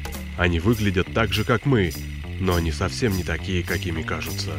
Раз в неделю они собираются вместе, заходят в огромный зал, покрытый мраком, садятся напротив белого прямоугольника, резко замолкают и смотрят кино. «КиноЧетверг» на Лепрорадио. В главных ролях Тельман и Алексей. Еще раз добрый вечер, дорогие радиозрители, дорогие кинослушатели. Напоминаю, что с вами программа «КиноЧетверг», ее ведущие Тельман и Алексей Коробский. Напомню, что сегодня у нас в гостях режиссер фильма «Хороший мальчик» Оксана Карас. И мы, наконец-таки, все-таки решили перейти к такому чуть более детальному, скажем так, разбору фильма. Конечно же, без всяких спойлеров, без ничего. Просто есть наверняка, вот у меня точно есть, я уверен, что и у Алексея есть те вопросы, которые возникли во время просмотра этого фильма. И я не могу их не задать и не воспользоваться моментом, когда Оксана у нас в эфире, собственно.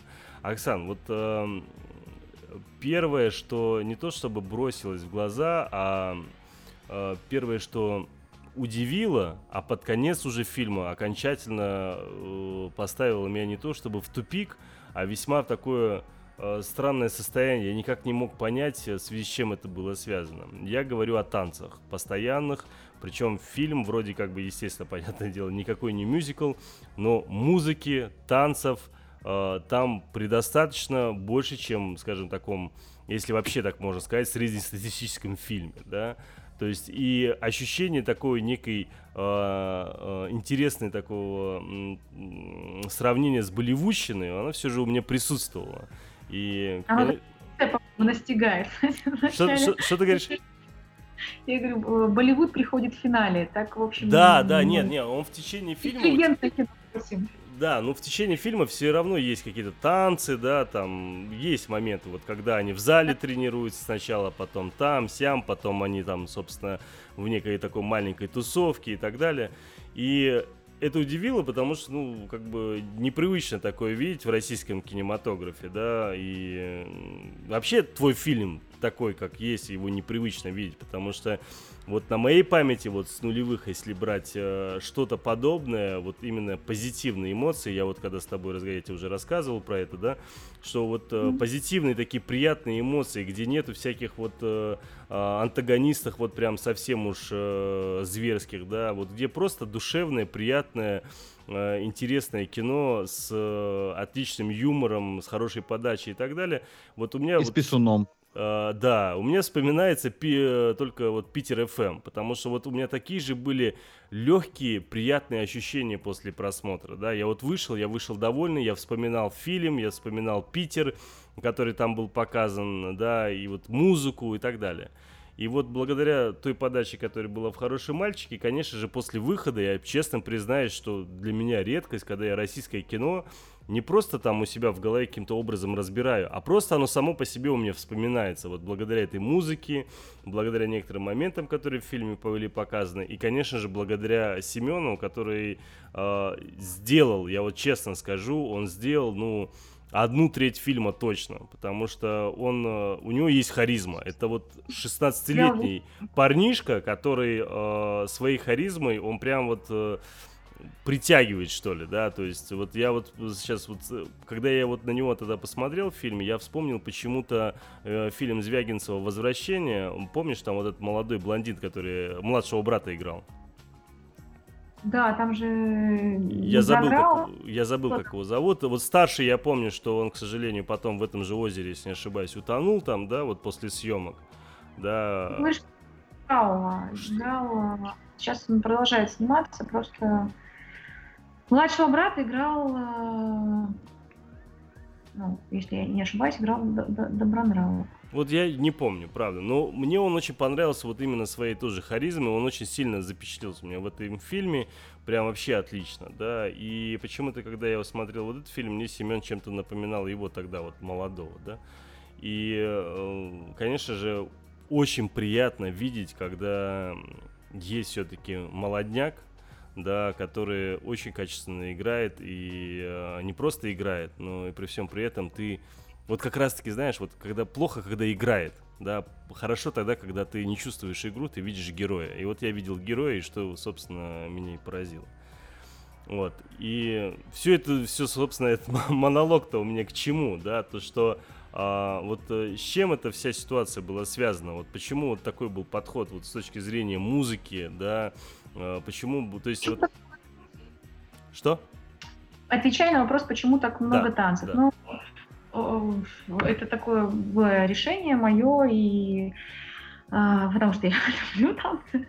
Вот, но это был не такой не авторский волонтаризм. Здесь это было драматургически оправдано, потому что вся неделя укладывается, весь фильм укладывается в одну неделю. С понедельника по субботу школьники готовятся к дню школы. И там в самом начале завуч выбирает танец, который они будут исполнять на дне школы, там, польку, да, вот, а ребята предлагают самые разные стили, самые разные направления, но из всего, что они показывают, она выбирает польку, вот, и это уже такое начало такого конфликта, ребята, конечно, молодые, там подростки танцуют все, они танцуют, там, не знаю, от хип-хопа до там дэнс-холла, брейк-данса, что хочешь, да, поппинг, локинг, и этих направлений масса, и мне как раз очень нравится, что сейчас это становится, ну, очень-очень популярным, да, если там, не знаю, вы летом зайдете в парк Горького, вы увидите, как много этого, да, и как, ну, ребята этим увлечены, и как это здорово, да,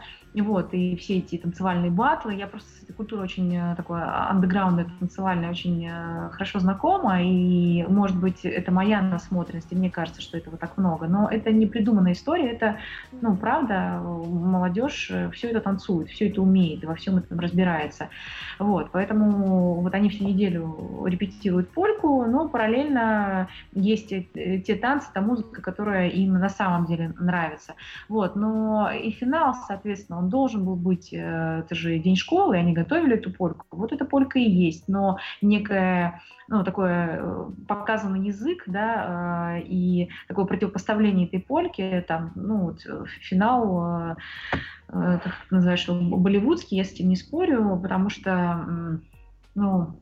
Да нет, в этом ничего плохого-то нет, просто мне было интересно... Почему так?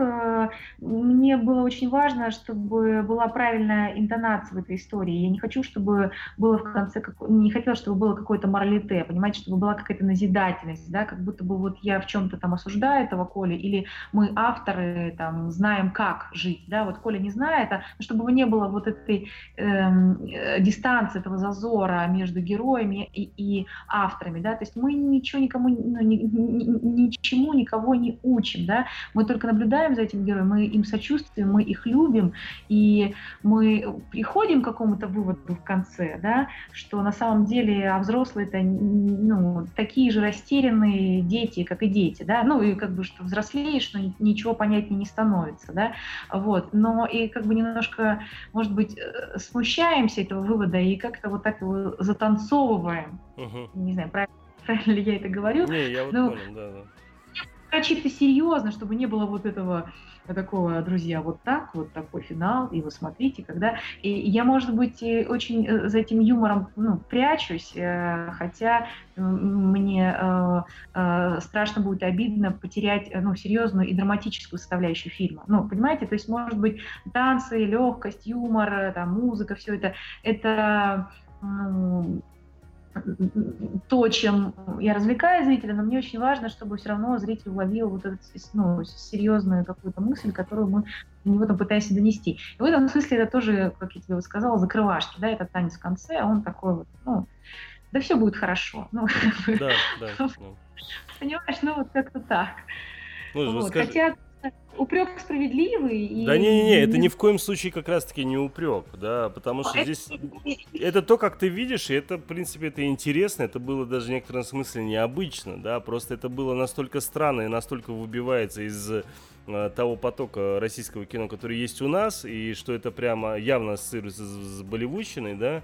Это неплохо, просто это странно. Вот мне из-за чего это вызывает интерес, в связи с чем это было связано, и теперь я это понимаю, потому что, ну, вот, конечно же, вот сейчас вот чисто логически я теперь понимаю, почему в итоге ты это сделал. Ну и, конечно же, сейчас если начинаешь вот убирать, к примеру, концовку вот этого в виде танца и начинаешь как-то структурировать так, как это было в конце фильма, то и правда какое-то некое морализаторство, ну да, там, грубо говоря, да, так вообще можно сказать, получается, да, то есть какое-то некое назидание морали, что ли, в некоторых моментах. Ну, я согласен.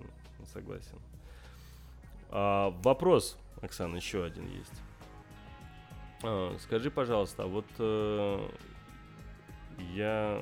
мне неудобно, и, наверное, любой другой нормальный бы человек, наверное, это даже и не признался бы никогда в этом, но мне было очень не по себе с точки зрения того, что вроде я взрослый парень уже, да, там, 35 лет, грубо говоря, и я понял, что мне очень нравится картинка в момент их репетиции. Когда девочки молодые танцуют. Да, при всем при том, что я достаточно, как бы, всегда считал себя человеком, там, скажем так, очень больше. Тельман, они классно танцуют, вот что я хочу тебе сказать. Да, вот. Тельман, я тебе хочу сказать, что я не только на танцы смотрел, понимаешь? Я просто к тому-то, что вот та операторская работа, которая была достаточно вот прям явно пыталась показать, что вот как все это эффектно, красиво, ноги, руки, попа, грудь там и так далее. Вот это все было... Спешл, или же, ну, как я понимаю, все равно спешл, я задаю-то вопрос, да, то есть вопрос скорее тогда почему так, да, то есть все-таки это школьники, да, и еще вдобавок к этой картинке есть тема все-таки некого намека, опять же, прости, что я так говорю, но мы не можем об этом не сказать, некого педофилии, о котором некоторые все же говорят. Это не в грубом слове, точнее, не в грубом смысле этого слова, да, с точки зрения какого-то извращенства и так далее, а некого такого... лайтовой версии, которые, в принципе, в Америке очень часто обсуждают и часто сажают бедных учителей. Ну вот. И просто вот в совокупности вот эта история с учительницей по английскому, вот эта история вот с этой операторской работой и так далее, меня немного так, как тебе скажу, не то чтобы мне это не нравилось, просто опять же... Да. Лет через 15 ты пойдешь преподавать в университет именно ради первокурсниц. Но я расширю этот вопрос, действительно, он у меня тоже крутился на языке. Вот смотри, Оксана, там у нас есть такие моменты. Да, там есть такие моменты, там, например, когда учительница угощает несовершеннолетнего ученика вином, наставит, чтобы он выпил. Давайте без спойлеров. Блин, да. Ну вот, взаимоотношения, да, вот эти вот все. То есть много достаточно таких напряженных моментов, которые просто в условиях нынешней действительности, когда все помешаны на духовных скрепочках, они вызывали, ну, некоторое такое... В первую очередь, конечно же, восхищение тем, что наконец-то появился незакостенелый режиссер, который вот как бы показывает все как есть на самом деле. Но не было ли опасения, что структуры Мединского начнут вот эти 18+ выставлять или вообще заортачиться? Ну, видишь, мы же как раз и финансировались. Да, вот именно в этом. Получили грант в категории авторское экспериментальное кино, и, конечно, было очень много опасений моих продюсеров, как и что. И чтобы получить 12+, я еще раз повторюсь, это было в начале нашего с вами разговора, пришлось очень от многих вещей избавиться. Но когда мы дошли до того, оставлять главное событие в фильме, не буду рассказывать что, оставлять его, то, я здесь уперлась прям всеми руками и ногами, потому что иначе мы выпустим вместе с водой ребенка. Это должно быть.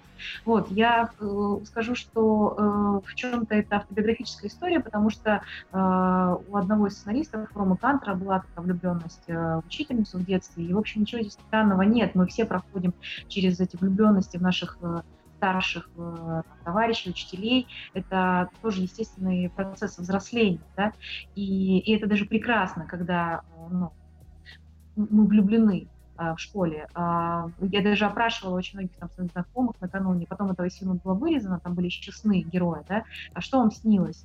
Всех своих мальчиков. Я бы посмотрел режиссерскую версию. Да, вот, я просила, а что вам снилось, и я поняла, что, в общем, все эти сны не то, что там далеки от правды, а, в общем, мы идем просто по...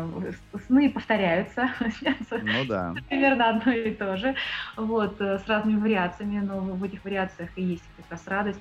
Я к тому, что это правда жизни, мы действительно влюбляемся, и мальчики, и девочки, в своих учителей, вот, и если убрать это главное событие в фильме, то, в общем-то, истории бы не было, оно должно было произойти. Но мне важно было, и как режиссеру, и как маме, да, чтобы обязательно потом было это раскаяние этой учительницы, да, чтобы она обязательно с ним объяснилась, чтобы обязательно произошел этот разговор, после которого, да, он стал старше на жизнь, наш герой, да, это было больно, но она расставила все, она очень бережно и очень аккуратно, да, поговорила с ним. И ведь это очень важно, что потом они в течение всего фильма становятся самыми близкими людьми. Вы поймите, что я имею в виду. По большому счету, для меня в этом фильме там очень много треугольников, очень много таких связей одних людей. да. Самая важная связь — это ученика Коли Смирнова и учительница, в которую он влюблен, по английскому языку, которую играет Ева Андрей Вайта. И это такое родство душ, такое узнавание, которое очень редко в жизни встречается. И, как правило, оно случается между людьми, которые очень отличаются либо по возрасту, либо, не знаю, не из разных социальных каких-то страт, да, либо, ну, их связь настолько невозможна, да, вот это вот испытание Вселенной на желание быть вместе, оно настолько сильно, что как бы люди, как правило, не преодолевают его и не остаются вместе. Но оно и не про какую-то физическую близость, оно просто про поддержку, про узнавание, про какую-то любовь и желание помочь. Коля после того, что случилось у него с ученицей по-английскому, он становится мужчиной, но вот как бы не в физическом смысле, да, а он рыцарствует, он вступается за эту ученицу, он бросается устраивать ее личную жизнь, да, он уже чувствует себя ответственным за ее жизнь. И он рождается как мужчина именно в тот момент, когда понимает, что он не может оставить ее такой несчастной, он как бы, ну, берет ответственность, и вот это и есть превращение из мальчика в мужчину. И в этом смысле, ну, всегда это происходит через пробуждение первой чувственности. Вот у него оно случилось вот так, да, и в этом смысле это, ну, в меньшей степени про пошлость, да, про смакование какими-то моментами, в большей степени про психологию, что ли, как устроены мы все, да, и поэтому, ну, поэтому мне не стыдно, я знаю, что вот я там... Да нет, не должно быть стыдно совершенно. Нет, ну, это были, ну, как бы, конечно, были сомнения, и они начались уже в тот момент, когда у нас все лето шли кастинги, и Семену надо было, ну, как, ему надо было все это делать с приходящими актрисами на роль учительницы, да, и там, ну, как бы все это было так, ну, понимаете, да? Да. Вот, не просто, но Семен с энтузиазмом отнесся. Я бы в 16 лет тоже с энтузиазмом отнесся к этому, да. Вот, поэтому, да, мы очень боялись, что начнутся какие, даже после выхода фильма «14+», который, может быть, более невинен, чем наш, да, вот если уж так разбирать. Очень многие же набросились и на режиссера, да, и на сам фильм, вот, и мы очень переживали, но я надеюсь, что мы будем правильно поняты, потому что мы как раз делали с очень чистым сердцем, я могу просто вот в этом расписаться, да, что мы были за светлое, за хорошее, ну... Но это заметно. Это заметно, причем с первых кадров фильма, когда там вот эта вот прекрасная графика на кадрах, которая там подрисовывает различные элементы, подписывает и так далее. Да. И, ну, в школе мы все любим такие вот подчеркушки. Да, да, да. На парте нарисовать, там, на задней страничке тетрадки, еще что-то. Такой особый жанр, школьные подчеркушечки. Да, поэтому и мы их перенесли, в фильме они есть.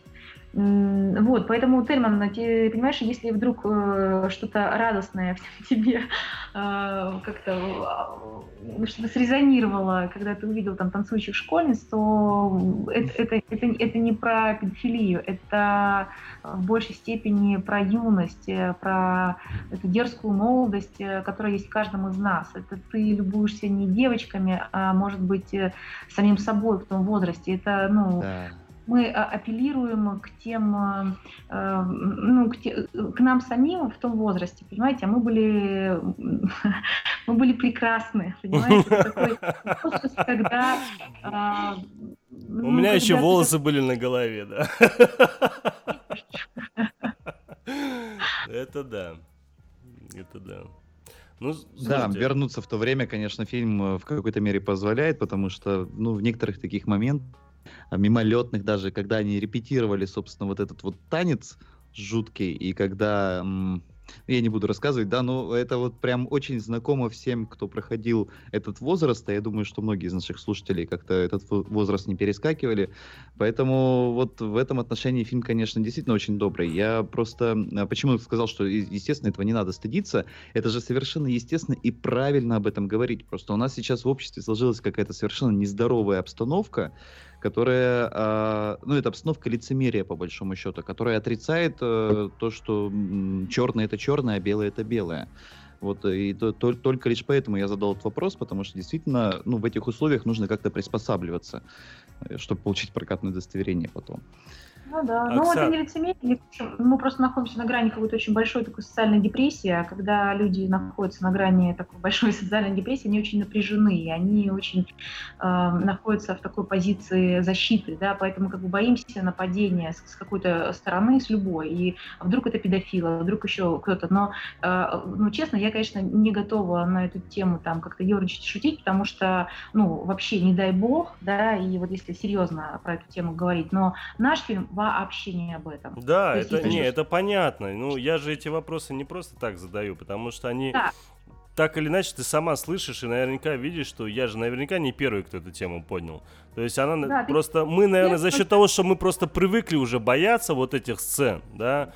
И мы, наверное, из-за этого их и задаем эти вопросы. Самоцензура. Это да, называется. Это самоцензура, фактически, да. Потому что, вот, к примеру, для Европы вот тоже 14+, или там, а уж тем более, кстати, я считаю все-таки, что 14+ чуть выше, чем ваша картина, потому что в вашей картине многие вообще считают, что ничего нет, да. А в 14+ там были моменты, да, то есть такие, для меня даже спорные, как бы из-за чего... Какие-то. Что? Ты имеешь в виду более откровенные, более чувственные? Ну, более откровенные даже с точки зрения одежды, да, то есть, когда вот там, ну, как бы, сейчас еще... Ну, были моменты, да, потому что здесь-то вообще считать, что ничего нет, да, то есть, а... Кстати, вот по поводу ничего нет, и вот все-таки по поводу рейтинга хотел бы затронуть. Я когда заходил на Кинопоиск, по-моему, или на какой-то сайт, я видел разные постеры, когда мы делали афишу вот как раз-таки для Киночетверга. Я увидел одну афишу, на которой было написано 6+. То есть изначально... Нет, 12+. Не-не-не, и вот я вот серьезно, я вот видел, вот где вот 6+ отдельно, и вот потом я смотрю, он был один из самых первых, остальное все было 12+.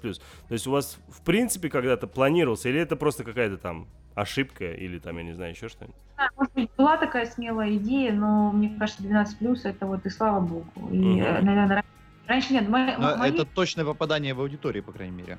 Да, да. Вот вопрос. Вот у меня вот сыну, допустим, сейчас 7 октября исполнится 12 лет.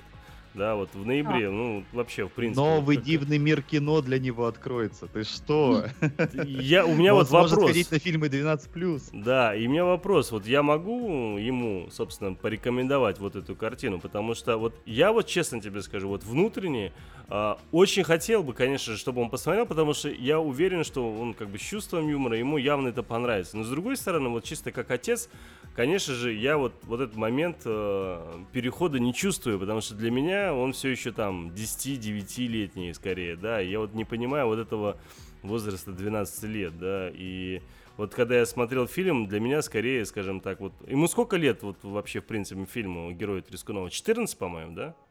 Нет, ему там 15. А, 15, да, угу. Ну, то есть ты считаешь, что в принципе 12-летние дети уже могут... Я рекомендую, я считаю, что просто... руку и вести, потому что, во-первых, поговорив с сыном после этого фильма, ты поймешь, во-первых, что он понимает, а что он не понимает, да, и ты как бы синхронизируешься с ним по смыслам, да. Опасно, и по... опасно, Оксана, вот честно тебе скажу. Я как-то с ним поговорил приблизительно похожую тему, я понял, что опасно, потому что парень явно знает больше, чем я, понимаешь? Вот, это раз. Потом ты помнишь разговор Хабенского, который играет папу Семёна Трисканова и вот Семёна как раз на балконе, да? Да, конечно, тоже, конечно. На сцену, которую, ну, рано или поздно всем папам и сыновьям тоже надо как-то пройти. И, кстати, вот в этот момент ты понимаешь, что на самом деле его отец не такой уж и шизанутый. Что просто он с некоторыми определенными тараканами, ну, вот не так, как изначально казалось, что он совсем уж... Вот в этот момент почему-то мне показалось, что просто он обычный... отец со своими определенными. Да. Не, просто вот я помню твои слова, вот когда там, помнишь, когда тебя описывали твой сценарий же, вот я забыл, как эту женщину зовут, ты говорил о том, что там сумасшедший отец там и так далее, да. Я почему-то это запомнил. Слушай, вот и вопрос все-таки, вот, который задал у нас Алексей, он даже не то, что задал, он пожелал, да, хотел бы увидеть режиссерскую версию. Вот ты вообще об этом думала, не думала или даже не планируешь об этом думать? Тельман, такой болезненный для меня вопрос, я это как-то уже пережила, отболела этим и не знаю. Ну, по идее же, если в цифру, как бы, грубо говоря, там, по тем же, там, iTunes, там, или другим, там, каким-то... Или это все через Disney будет прокатываться точно так же? прокатывает это Sony Disney. Я думаю, что никакой режиссерской версии не будет, но в общем, как какие-то дополнительные материалы, может быть, когда-нибудь, но об этом там, с продюсерами не разговаривала. Да? У нас было очень жесткое противостояние в монтажно-тренировочном периоде, какой должна быть финальная версия, да, и в итоге мы как-то почти по всем вопросам договорились, но были там принципиальные позиции для меня. Для меня было очень важно, чтобы остались сны, и там еще там 2 сцены, то есть фильм был длиннее на 3-4 минуты, но линия внутренней жизни подростка, она была бы в приоритете, да, это для меня было важно.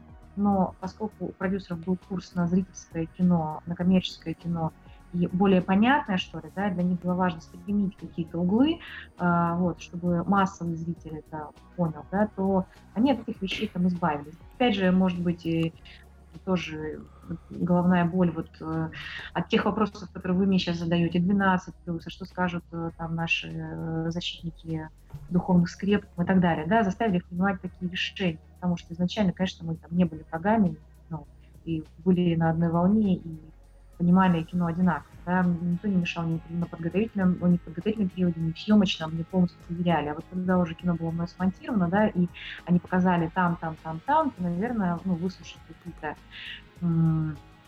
комментарии, что, ребят, а здесь вот так могут сказать, а здесь так, да, ну, то есть от каких-то вещей, которые, может быть, украсили бы фильм, да, сделали бы его там глубже, интереснее, но были бы там слишком смелыми, чтобы дойти до массового зрителя, да, им пришлось избавиться. Вот, и здесь как бы, ну, вот сейчас уже по прошествии времени я могу сказать, что, ну, я понимаю их позицию, их понимаю, там, очень хорошо понимаю свою, да, я защищала свое, авторское, режиссерское, да, картину, как она есть, и, конечно, всегда хочется развиваться и выходить за рамки. Вот, они защищали свое. Вот, ну, вот на выходе получилось то, что получилось. Поэтому вот еще вот на этой стадии я, конечно же, говорила, что давайте мы на фестивале покажем режиссерскую версию, а потом вот так. Но мне было сказано, что нет, будет одна версия и все. Поэтому вот, может быть, я не знаю, там вот вас там спрашивают, а когда можно все в электронном виде, если будет какой-то диск, может быть, тогда. Но я об этом даже не думаю. Я сейчас там, в каких-то других проектах и смотрю вперед, да, мне уже там. Ну, не то, что не очень интересно все это вспоминать, да, есть уже фильм, который живет самостоятельной жизнью, у него есть своя судьба, он в чем-то меня победил, да, он пробился к зрителю так, как он пробился, это очень сложное взаимоотношение того, что ты делаешь, ну, картины, которые ты делаешь, и они не всегда благополучные, вы там в каком-то конфликте с фильмом пребываете. Ну, со снами, по крайней мере, было бы интереснее, конечно же, да, то есть да. Вот... Я тоже считаю, что было бы интереснее. Они веселые, они очень короткие, но они очень здорово и держали вот эту вот линейку дней, понедельник, вторник, среда, каждую ночь ему снился сон. Да, и понятно, что его это держит и не отпускает. То есть ни днем, ни ночью мальчик живет вот этой главной проблемой. Она его прям, ну... Сны и фантазии весь... в юношестве — это одно из самых главных вещей, как бы, да, из-за этого неотъемлемая часть. Вот, ну, так уже сложилось, поэтому вот. Я понял. Вот. Оксан, что ж... Я напоминаю нашим слушателям, что у нас в гостях в программе «КиноЧетверг» на Лепрорадио режиссер фильма «Хороший мальчик» Оксана Карас. И, Тельман, я предлагаю задать пару вопросов от наших слушателей, и это как раз будет такой очень плавный переход к каким-то вещам, связанным непосредственно с фильмом, хотя, конечно, понятное дело, что многие наши... Лёш, ты не обижайся, пожалуйста, но я сейчас понимаю, что у нас времени уже просто ограничено, у нас сейчас же 11 часов, мы все-таки с Оксаной договорились, что здесь сейчас хотя бы до 11 мы ее поддержим, но не более того, у нее тоже есть свои, скажем так, дальнейшие дела, и из-за этого... Смена завтра. У меня же завтра последняя смена в моем проекте, который длится уже 60 смен, и завтра она последняя, не очень ранняя. Я только вот из-за этого. Я бы с удовольствием с вами еще пообщался, если вы позовете Семёна Трисканова. Я очень надеюсь, что он все-таки согласится, и, может быть, мы его позовем просто уже ближе к выходу фильма. Я единственное, что хочу сказать, Оксан, вот я хочу тебя искренне поблагодарить за то, что ты к нам пришла, поблагодарить за ту картину, которую ты сняла, потому что вот все те вопросы, которые лично у меня возникают, я тебе тоже уже об этом говорил, это скорее вопросы не для того, чтобы там придраться там, или еще что-нибудь, это просто те вопросы, которые, знаешь, от некой безвыходности хочется хоть что-то, те вещи, которые тебе-то немного, я вот подчеркну, затронули, хочется задать, потому что в целом во время просмотра картины я видел, как зал, да, и, скажем, был в максимально приподнятом настроении. Причем зал-то был достаточно из более-менее такой направленной конкретной аудитории, которая пришла смотреть фильм, да, которая не пришла там жевать попкорн там, или еще что-нибудь. Они конкретно были задочены, что они придут, посмотрят российское кино. Да, и видно было вот эта эмоциональная составляющая, и я ее поддерживал не потому, что я видел, как другие, скажем так, веселятся, а потому что я абсолютно искренне проникся картиной, да, и это один из немногих российских фильмов, который оставляет такой некий душевный, приятный, искренний, да, такой лучик солнца у тебя в душе после просмотра, во время просмотра, и сам себя ловишь на мысли, что ты в какие-то моменты искренне, как, знаете, так по-доброму улыбаешься, даже тогда, когда ты вроде как, может быть, в плохом настроении. Из-за этого вот Оксан, ты подарила мне, вот правда, хорошие впечатления, отличное настроение, в тот день, по крайней мере, точно. Я тебя за это благодарю, желаю тебе искренне, чтобы у тебя вот зрители по-доброму и правильно оценили эту картину. Я надеюсь, что это выйдет в максимальном таком хорошем прокате, и очень хочется, конечно же, увидеть твои дальнейшие картины. Вот правда, вот после этой картины очень хочется. Это бесценно слышать такие слова, потому что это огромная работа. Мы вот к этому моменту проката шли очень долго. Господи, прошло 6 лет, когда Миша Местецкий и Рома Кантер принесли продюсерам Василию Соловьеву и Юрию Храпову заявку на этот фильм. И вот через тернии к звездам мы... 6 лет? Ты серьезно? Мы уже почти... Да, это правда. Обалдеть. То есть там чего только не было. Это действительно такой прям повод написать историю о том, как хороший мальчик шел к зрителю. Вот. И я действительно верила в эту историю. Я очень любила этих героев. И опять же, вот возвращаясь к началу нашего разговора, наверное, каким-то своим фанатизмом и преданностью, да, доказала, что, наверное, я должна быть режиссером этого фильма точно, а не кто другой.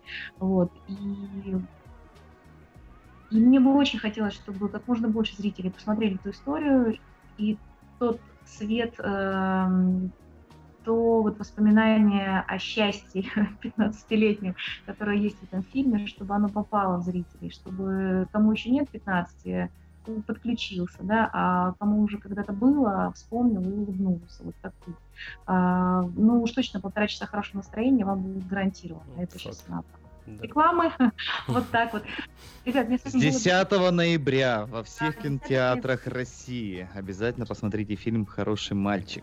Мне очень понравилось с вами, и, не знаю, это какая-то такая терапия, мне сейчас прям было это очень нужно, поговорить с двумя очень умными, очень искренними, влюбленными в кино людьми, и прям я безумно вам как приятно. Нам было приятно, это Оксана, факт, спасибо да. тебе большое, да, надеюсь, что мы еще не раз встретимся и поговорим.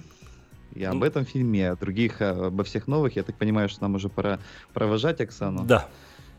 Очень жалко, на самом деле, потому что еще примерно 3,5 миллиардов вопросов осталось, которые обязательно нужно было обсудить, но, видимо, вот сегодня не тот самый момент. Может быть, еще, кстати, до выхода фильма еще 1,5 месяца, может быть, мы еще... Так я и говорю, мы Семена пригласим, и, может быть, если вдруг минутка будет у Оксаны, мы еще раз... И устроим суточный марафон с Семеном и Оксаной. Оксан, спасибо большое, огромное, еще раз. Я, Семен не зануда, он не то, что я, он веселый парень с просто каким-то искрометным чувством юмора, а вам будет весело. Рекомендую. Ну спасибо вот насчет зануды, спасибо. Ну ты зря, потому что у нас тут весь чатик говорит о том, что какой у тебя приятный, милый голос и как тебе интересно слушать. Так что ты зря, категорически зря. Ладно, Оксан, спасибо еще раз. Да, пока. Пока. Мы тогда переходим на музыкальную паузу и вернемся буквально через 2,5 минутки.